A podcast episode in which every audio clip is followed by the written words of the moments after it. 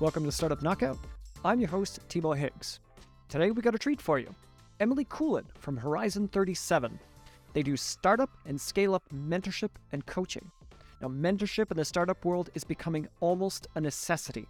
And she's going to give us all of her insights on how this is developing across ecosystems. Emily, thanks so much for coming on Startup Knockout. Thanks for having me, Tima. I'm really interested in the startup consulting and mentoring you do. You also do some volunteer work, which is very interesting, which I'd like to get into a little bit later. But maybe you can take us through the two or three main types of work that you do. So, what uh, what we like to do is scale um, companies. So we sort of call ourselves we're leadership coaches for scale ups. Um, that being said, we have broad definitions of what we call scale ups. So we actually work in a few different ways. One of the ways is we work in accelerator programs or incubator programs. So these are typically maybe a little more early stage startups, um, but with some sort of recognition, um, usually very, very heavy in the innovation and, you know, new science, new engineering, those spaces. Uh, and we go in and we deliver um, content and strategy and support them. But what we're doing is there's multiple leaders from different companies all in one group. So they're actually a peer situation. That's one way we work. So we'll go in as a sort of facilitator and support all of these different leaders who are working together as part of this your journey in an incubator or an accelerator. We also work with uh, startups or scale ups directly, typically with their leadership team as it's scaling. So, uh, you know, a lot of founders, they will start off on their own and then they bring in a co founder and then they come in and sort of start growing. Uh, and that's usually where the leadership problems start happening and or the people or the scaling problems on that side of it. And so we go in and we work directly with those leadership teams. So that's another way. Uh, a third way would be one on one coaching that we can do. And that could be the leaders call us themselves and of say, hey, hands up, I need a bit of help. Sometimes they do, sometimes they don't. Uh, and other times we're actually brought in by partners or investors. So it could be a VC, a PE, whichever, um, even an angel network who sort of go, you know, we love this leader, we love their product, we love the company, they've got a lot of potential, but they need some support. So those are typically the three ways that I go in and uh, help on these scale ups. And if I'm a startup, how can I recognize that I might need some of this coaching? Because this this is a very hard thing for people to kind of look inside and say, I, am not quite ready for this, particularly with the startup crowd, because we're a very ambitious um, yes. community and maybe not always the best at uh, looking internally and understanding where the holes are in our skill sets? So, really great question. Uh, there are some, a lot of scale up founders that we work with as customers. They're not always first time founders. So, some of them have scars and bruises and growing pains from previous uh, ventures, whether they're the founder or just on the leadership team. So they tend to maybe recognize things a little bit faster. Um, the others who maybe don't have that wherewithal yet, and I always say yet because everybody's got the potential, it's usually somebody's telling them. And it could be telling them directly. So, advisor group, NEDs, uh, board, investors, team, or it could be they're hearing about it in indirect ways. So, turnover rate, or they can't get anybody to come on board, or they can't get investment. So, there's a few different ways that people may be aware of it. Uh, in an ideal world, we would work with every founder near the very beginning and be able to give them that structure. And then they can kind of come back to us a little bit like a physiotherapist, you know, get the crucial problems sorted and then come back just when you need a bit of top up. But often we're brought in when there's a little bit more of an acute issue. I like this analogy as a physiotherapist. Uh, I'm going to extend this a little bit. Um, Please. Are there any, let's say, top three different maladies or or holes in the skill set that you see that you would love to be able to help every startup with? Yes, absolutely. So I would say the top one that we see, um, and I've been seeing for 25 years in founders, is the ability to let go. So this is your baby that you're a founder. You've created this from scratch, maybe even in your basement or in the, you know, in your university lab, whatever. This is your baby. Giving up that control. It's never with necessarily or very rarely with negative intent that you don't want to give up the control or that, you, you know, but typically you just can't because you, a lot of uh, founders and entrepreneurs are driven, they're ambitious. typically a little bit on the controlling side, um, perfection, perfectionist to some degree.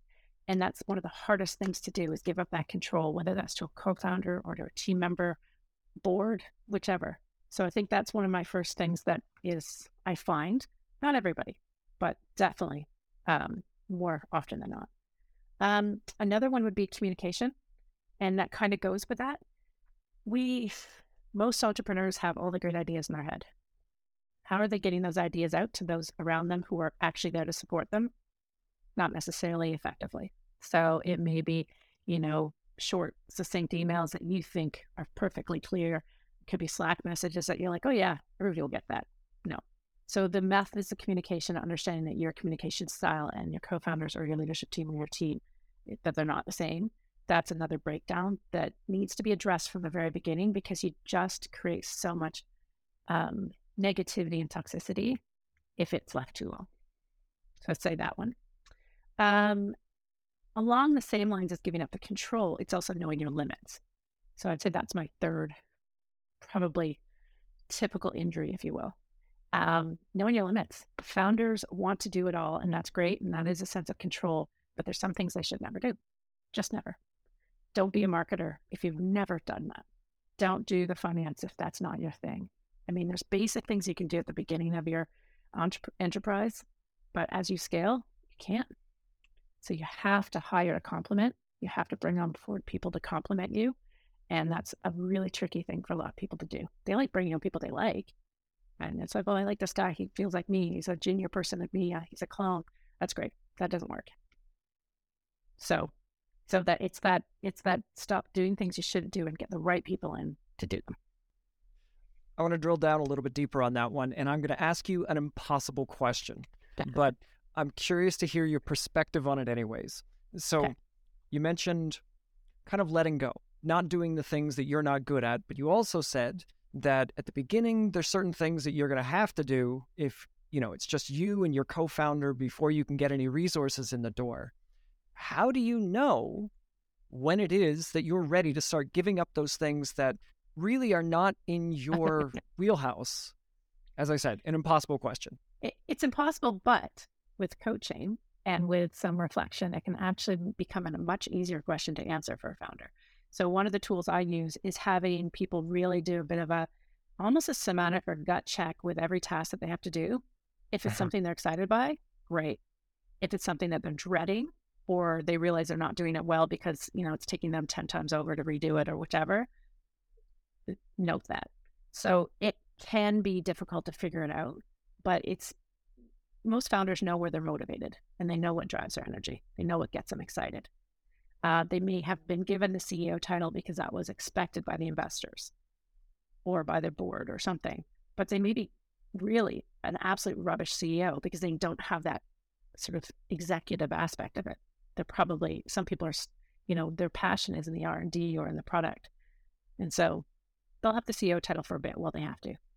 And then maybe we'll advise them to shift that title over and they can be founder, CTO, or some kind of chief science or something. But it takes some reflection. I can I, I can only imagine. I would love to be a fly on the wall on some of those conversations just to hear how they go, but that's beyond the purview of this podcast and this episode. You'd be amazed. Some founding CEOs, they will pick up, you know, put up a bit of a fight at the beginning, but uh-huh. then they realize you could see their shoulders drop and they're like, oh, okay, I don't actually have to do that BS I don't want to do. Okay, yeah, we're in. It's a fight at the beginning now, typically.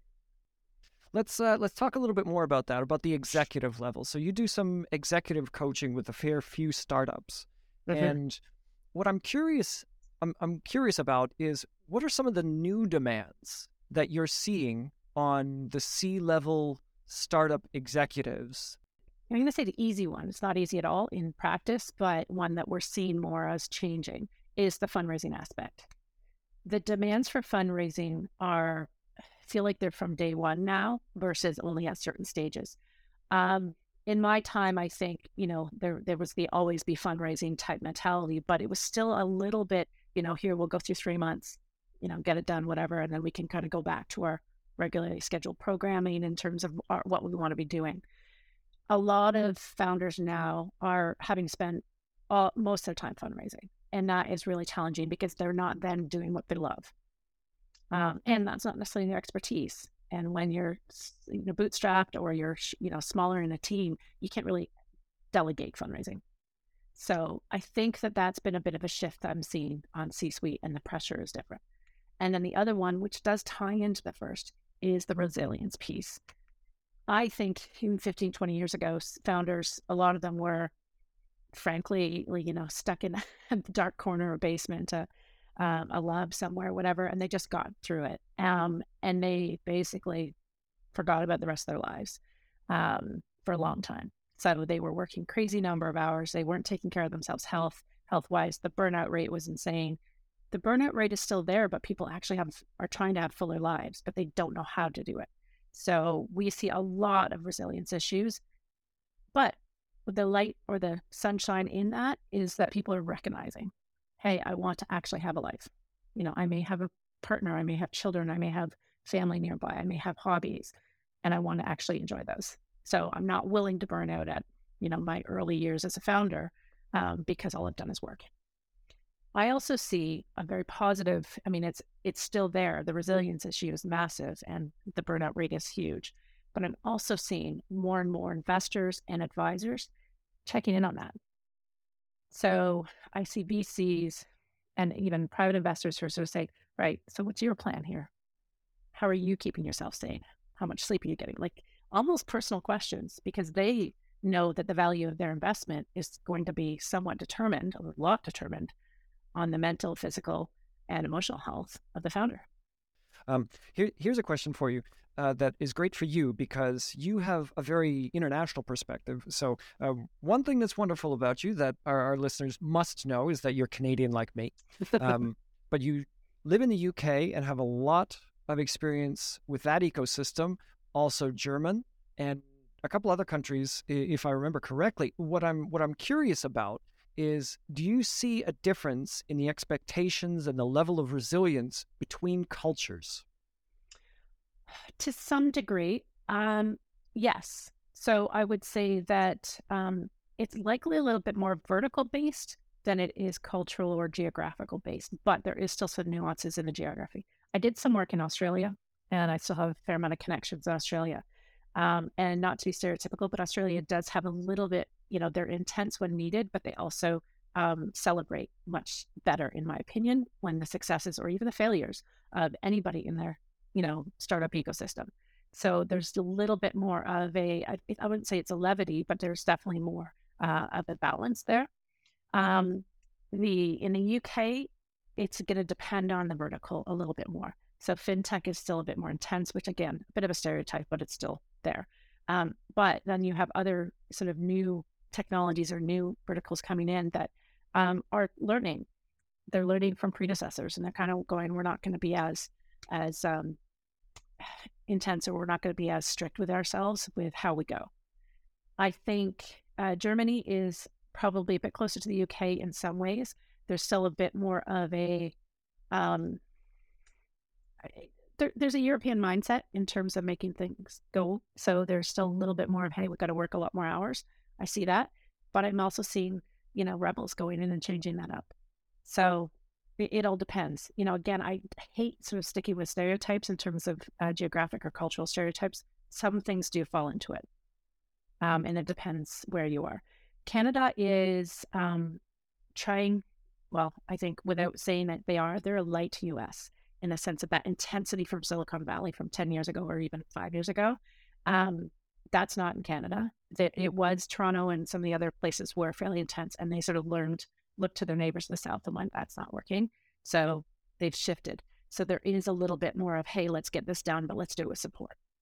With the executive coaching that you're doing, staying on the topic of resilience, if you saw that somebody was approaching burnout or they were starting to show signs of it, how do you go about that? How, like, what is it that some startups can do to pull themselves back? I mean, how would you approach that problem? We take a look at it, and I take a look at it uh, very carefully because I am an executive coach, but I'm not a therapist. Um, and we are always coaches are always very careful about where our boundaries are with this. Mm-hmm. Um, we need to be there as a neutral support for whomever we're coaching, but we can also challenge them in a good way to um, move along to where they need to be. Um, I I think because I've got a balance, and what Horizon does is we we work on the people side and the leadership side, but we also have a really good market knowledge and and we know the landscape. We can switch from coach to strategist um, fairly quickly as needed. So it could be depending on the remit with our you know, founders, where I could sit there and go, right, you, I'm seeing the edges fraying here. This is not working. I'm going to take it about you right now. Let's figure out some personal strategies. But I'm going to put the other hat on as a strategist. Let's talk about the business because you frame means your business is fraying. How do we, you know, so it may be multiple conversations, but we can create different plans. So it's not just going to be about the person because we have a really deep insight into each of the customers. And so say, right, what can you delegate to your CFO? What can you do this here? How can we do this? Can we help facilitate a conversation with your board? about your timeline or your deliveries. So there's ways that I work that will sort of jump out of the coach spectrum at times, move into the mentor advisor spectrum, but it's all in service of not just the leader, but the startup. Um, so let's talk about another one of your roles because this is something that interests me because I myself don't have a lot of experience with non-executive directorship. and you are an NED on yep. a few different startups and First, can you go through a little bit about what a non executive director is, what's expected of you, how you become one? So, what an NED is, is somebody who is not um, uh, not in a uh, executive role or let's say a decision making role in the company. Um, they're not necessarily on payroll. Um, we are there much more in an advisory capacity, without always the legal or or um, liability standing that maybe an executive would be. So you could have a CEO, CTO, CFO, CSO, whatever. And then you're also going to have a layer of NEDs who offer, depends on the company. So in a lot of the ones I am, um, I'm a, a brick in on the people side to help fill in that wall where they don't have the capacity to hire this time. So startups don't need to hire a chief people officer anytime soon. It's just not needed. But the skill set's needed. The advisor is needed. So my role is typically to go in and do high level advisory to that leadership team and be an ear, be a shoulder in a way where they there's not necessarily the same obligation. I have an obligation legally to make sure that I'm doing right for the company, but it's not the same liability as having a full resource. Um, liability meaning cost and time of having that full resource. I typically meet with the companies that I advise possibly once a month or once a fortnight, depending on you know, where they are in different strategies. Uh, compensation wise, sometimes there's uh, a small fee involved, sometimes it's equity. Um, it depends on your agreement. Um, every company will have their own sort of legal agreement, and there's templates out there all over the place. So most companies sort of understand. Sometimes I am asked to be involved by an investment team um, who sort of say, listen, we know there's a gap here. They're not at the stage where they're going to bring on somebody on the leadership side. So can you help out? And so that might be a shorter term engagement where I'm just helping them through a bit of a spot. And then sometimes it could be a year or two um, term. One of the reasons that I got involved is I needed to, de- well, I wanted to really build up my uh, acumen of the ecosystem, especially in the UK. So I was doing this type of role in Canada and in the US, but I didn't, and Australia, but I didn't actually term it the same way. So by coming here, it was sort of a really great way to sort of get to know what the different ecosystem challenges were and how they were different. Um, how do I get these roles? Sometimes they come just come to me. There's also really brilliant networks out there where they do matching for you. So I happen to be part of a group called Connected, um, but there's a number of them out there where they, you know, companies will kind of put up an ad and say, "Hey, I need a non-executive director with this type of focus," and then you can reply, or vice versa. You can throw your profile up there, and companies will contact you. Can you give us a little bit of an example, maybe one or two ex- more specific, concrete examples of how you, as an NED, has have, have helped a startup? Uh, one of the companies that I support when they first got going, um, brilliant team, but they had no idea on the scaling aptitude for when it came to people. So they had both come, the two co founders had come from large corporate, uh, large big five consulting, actually. Brilliant, brilliant people and they were like, we we have no idea where to even start on on on a people plan. So you know, really, we took three, four hours. This was during COVID. So we took three, four hours over Zoom um, and we drafted out a map for them. Um, but I walked them through the steps as opposed to me being a consultant and then I can go off and do it and present it. I can do it with them so they're learning as they go.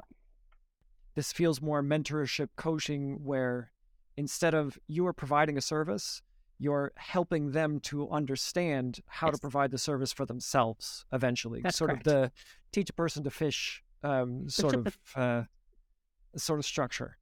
Absolutely. I think I consider this is my opinion. I consider NED much closer to mentoring and not necessarily coaching because coaching is typically very neutral and non-advisory at all. Coaching is, hey, I'll ask you a question, you figure out the answer yourself. I'll guide you through it a bit. Uh, mentoring is much more, hey, this is what I've done in the past. It could work for you. Um, consulting is just do what I say. So that's how I sort of define it. And NED is much more the mentoring space. So I can be that ear, or, uh, you know, if there's to say, hey, I'm encountering this with my team, what do I do? I'm sort of that phone call, bat signal, whatever, to sort of talk them through it. I like the idea of the bat symbol going up in the sky with a big E in the middle of it.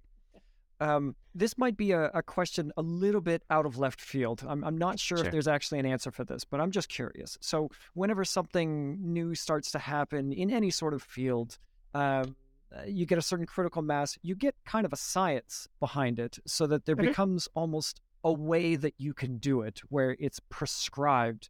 Is there that sort of thing emerging for mentoring startups? Um, yes, I would say it's becoming the norm to ensure that as scale ups or companies are scaling, that the idea of mentoring and the idea of this is actually built in. Um, I see that as a huge positive. It's similar to the coaching and similar to you know, if, if somebody can identify this stuff early and they can work through some of these things earlier, there's so much more power and and frankly their, you know, trajectory is going to be that much better. So for example, you know, if a company in the past, an incubator program would be maybe focused really on the product and maybe the pitch deck. And, you know, the, a few years ago, it was really, you know, it, it didn't involve the human side as much. Um, now you're seeing incubator programs, accelerated programs bring in more coaching, more leadership, more decision making things like how do you talk to each other? How do you communicate? Um, all of those elements, the more human elements are being brought in much, much earlier. Um, and I am seeing the success from that because you're seeing even when somebody does a pitch, they actually sound like a human. They're telling a story, there's passion as opposed to facts, figures, stats, you know, market value. So I think that it is happening quite a bit more with this idea of what I do is being introduced more and more. Um, I'd like to see it more. I think in terms of it being a model, I, I don't know if it can be. I think there's elements that should be there, but it's going to be up to the incubator accelerator sector, possibly even culture, on how that's done, if that makes sense. Um, my problem is if it becomes too formulaic, then you actually lose the humanity out of it. It certainly is more prevalent though, because almost every Absolutely. incubator or accelerator or any multiplier organization that I've talked to, one of the things that they're putting out there usually is one of their this is what we provide. It's access to mentorship. And that mentorship is being a broad more, you know, broad in terms of its definition. And I'm seeing a lot more of that. Um, in the past, you wouldn't see people with my background, I mean, the human resources, leadership, um, that side of it. You wouldn't see that as uh, on the list of mentors comparatively you would see the finance, you'd see the marketing, you'd see some more of the traditional fundraising um, product, you know, go to markets, whatever. You'd see more of that mentoring. Um, and now you're seeing more, uh, you know, some of my type being added in, uh, you know, probably disrupting the whole system, but I like it. So I, I think it's a good thing. I think I read in this fantastic book called The Founder's Dilemma that the, the second reason why startups fail aside from their business model doesn't work and they run out of money, is conflicts within the founders team. Yep, absolutely. It can really kill it. Uh, and it's not even just within the founders team. You know, you, definitely you, we say that all the time. And depending on how the founders team got together, it will determine how you can fix that. But the conflicts also happening between any of the stakeholders, which means board, which means advisors, which means community um, stakeholders, consumers. It doesn't matter. Um, it, it's they're there, and I, I see that killing businesses more than the business idea not working. It's a good point. If your team isn't working, then it doesn't matter how good your product is. Eventually, Exactly. you're going to fall off a cliff. Okay, let's um let's pull our gaze back a little bit, and I want to take advantage of this international perspective that you have. Um, so, the ecosystems that you have a view to, Switzerland, Germany, France, Canada. Let's talk just broadly, if you can. Give us an idea of how these different countries are tackling the problem of supporting startups. every region, and I'm saying region, not country, because there's, you know, these regions bleed, you know, the countries bleed into each other. Um, every region um, has maybe a bit of a different focus in terms of how they want to do it. Globally, almost every nation has sort of put some their hand up and either, you know, with their fingers crossed or not, said we want to support entrepreneurship, we want to support startups. How they're actually doing that is vastly different in each. So I'll give you an example. Australia has thrown a lot of support and money. They have created massive initiatives, billions of dollars worth of initiatives that don't have as much string, um, you know, uh, strings tied to them to for entrepreneurs to be there. Um, they're not as strict in terms of what um, the product or the service is. You know, they're sort of like, hey, you know, here's a bonus for you to be an entrepreneur. That's one example. I mean, it's all evolving. Every government's slightly different, and this what I just said could change tomorrow. But that's the current reality there. Canada's doing something similar. Canada has made a very conscious on the federal and the provincial level to support entrepreneurship. They've tied some strings to them, depending on the industry and the sector, um, but there's still there's there's opportunity. Um, the UK was really really open, throwing a lot of money, and there's a lot of really great groups supporting. So and government adjacent groups, if you want to call it that, who are doing some amazing work to support. And I and I have the privilege of being a volunteer in some of them. And but the government, there's been a lot of changes, especially in the last six months. Some of those are actually becoming easier. So the um, investment EIS is is just upped its amount. That's brilliant. That's a huge, huge help. But then there's other things that have been sliced. So um, there was a group called Tech Nation, and they've just been disbanded, if you will, sadly. Um, and the contract to the government has now been given to Barclays, which we haven't seen what they can do yet. So great. But there was a lot of amazing work being done for the ecosystem that I'm worried will somehow just some of it will disappear. Not all of it, because the passion is there. So again, the UK is having different changes.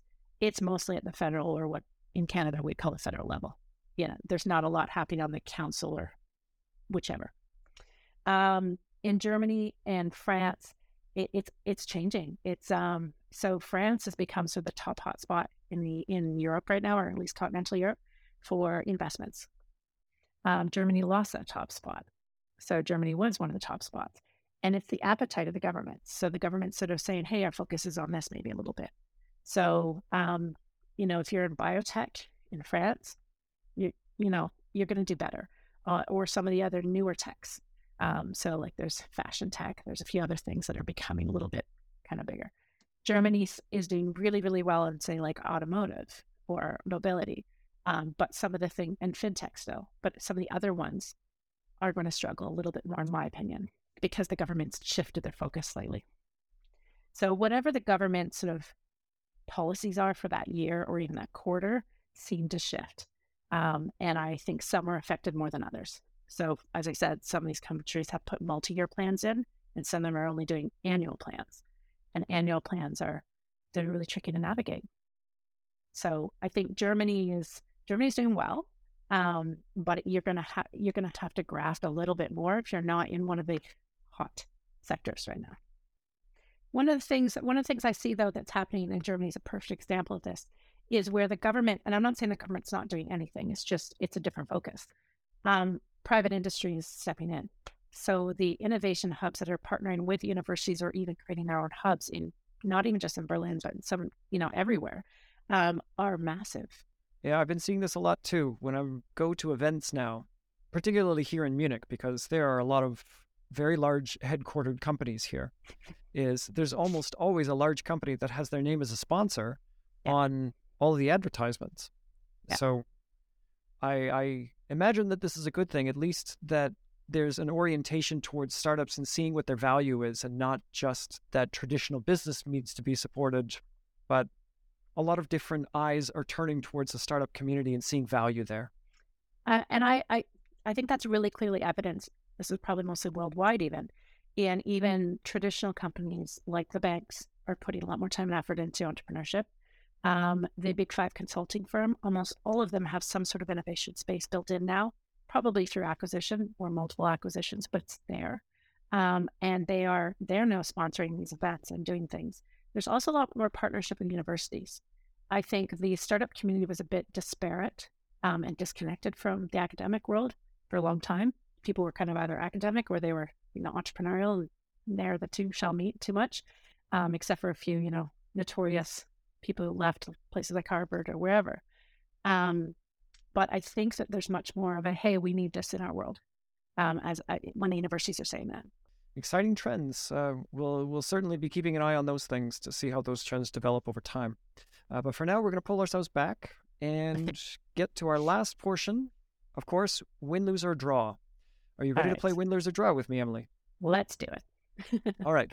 The first one for you I have is win, lose, or draw, German startup mentors beginning to mentor outside of Germany if they haven't started already within the next five years? Uh, win. Very emphatic win. Startups are global now. No startup should be declaring themselves as a German startup. Um, and so mentors have to be the same. Um, we are we cannot play a game where we are too uh, narrow in our focus. And mentors, to be effective mentors, need to understand what's going on everywhere.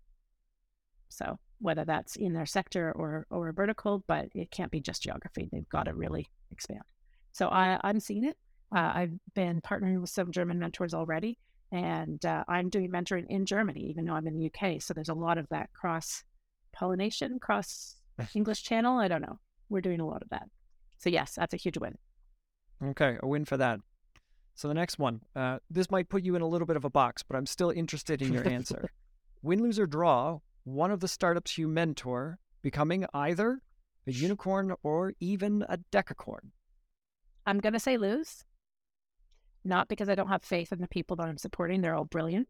But currently, under my portfolio, I am supporting more um, service based and steady necessity startups. So these are startups that are going to be the ones that you just need in your everyday, but not necessarily the ones that are going to take over the world. Um, if they do get to towards unicorn, it will be a long and steady race, and likely there's a chance of acquisition before then. I like the shift though that I see happening with startups where not everyone is saying we must do rocket ship growth at all costs because there's so much more value you can bring to real people than you know, just building something that has to go to the moon. So there's there's a lot more of a difference you can make in people's lives with different business models. There's some beautiful um, evolution in what an end game will look like Dang. for startups these days. So I think even a few years ago, five years ago or so, everybody needed to have the big, massive, you know, unicorn status or whichever. That's not the case. That funding won't support that. The you know the the communities and the ecosystems aren't supporting that. Um, so I think that there's more of an appetite for, you know, for absolute success, but for different exit or end strategies. Yeah, yeah, absolutely. Okay, our last one win, lose, or draw. Universities and colleges beginning to offer courses in either startup mentorship or non executive directorship. Hmm. And go with draw on that one. It is happening it's not happening enough. I would say mentorship. Uh, so there's NED work, uh, NED courses out there. Um, not not very few, or not very many, rather, are through any kind of formal university. There's through really great companies, but they're not necessarily through an academic setting, traditional academic. A few. Um, there needs to be more. I think it needs to be built in to um, an MBA program, or it needs to be built into some of these more advanced business programs because that you know those are the people that if depending where they go after their MBA, those are people who will make great um, NEDs and mentors because typically you have a broad range of business acumen when you exit these programs. So in mm-hmm. my opinion, it's a draw. You need to have a lot more. I'm seeing a bit of it, just not enough. Yes. Okay, so thank you very much for playing Win, Lose, or Draw. And that brings us to the end of our episode. Thank you so much for providing this fantastically international perspective, but I, I think I learned the most about your mentorship perspective, your your coaching perspective, what that kind of looks like, what that feels like, and, and where it's going. So this was really a good learning experience for me. So thank you very much for coming. Thank you. I appreciate it. Uh, thank you for inviting me. And um, again, I look forward to hearing more about some of your other guests and keep continuing learning myself. That's what we all have to do. We can't we can't get stuck, so we have to keep learning. Couldn't agree more. Then that'll bring us to the end of our episode. Thanks everybody for watching and listening, and we'll see you next week. Thanks everyone for joining us this week. Be sure to subscribe to our YouTube channel to get notified of all the videos that come out, and we'll see you again next week. Take care, everyone.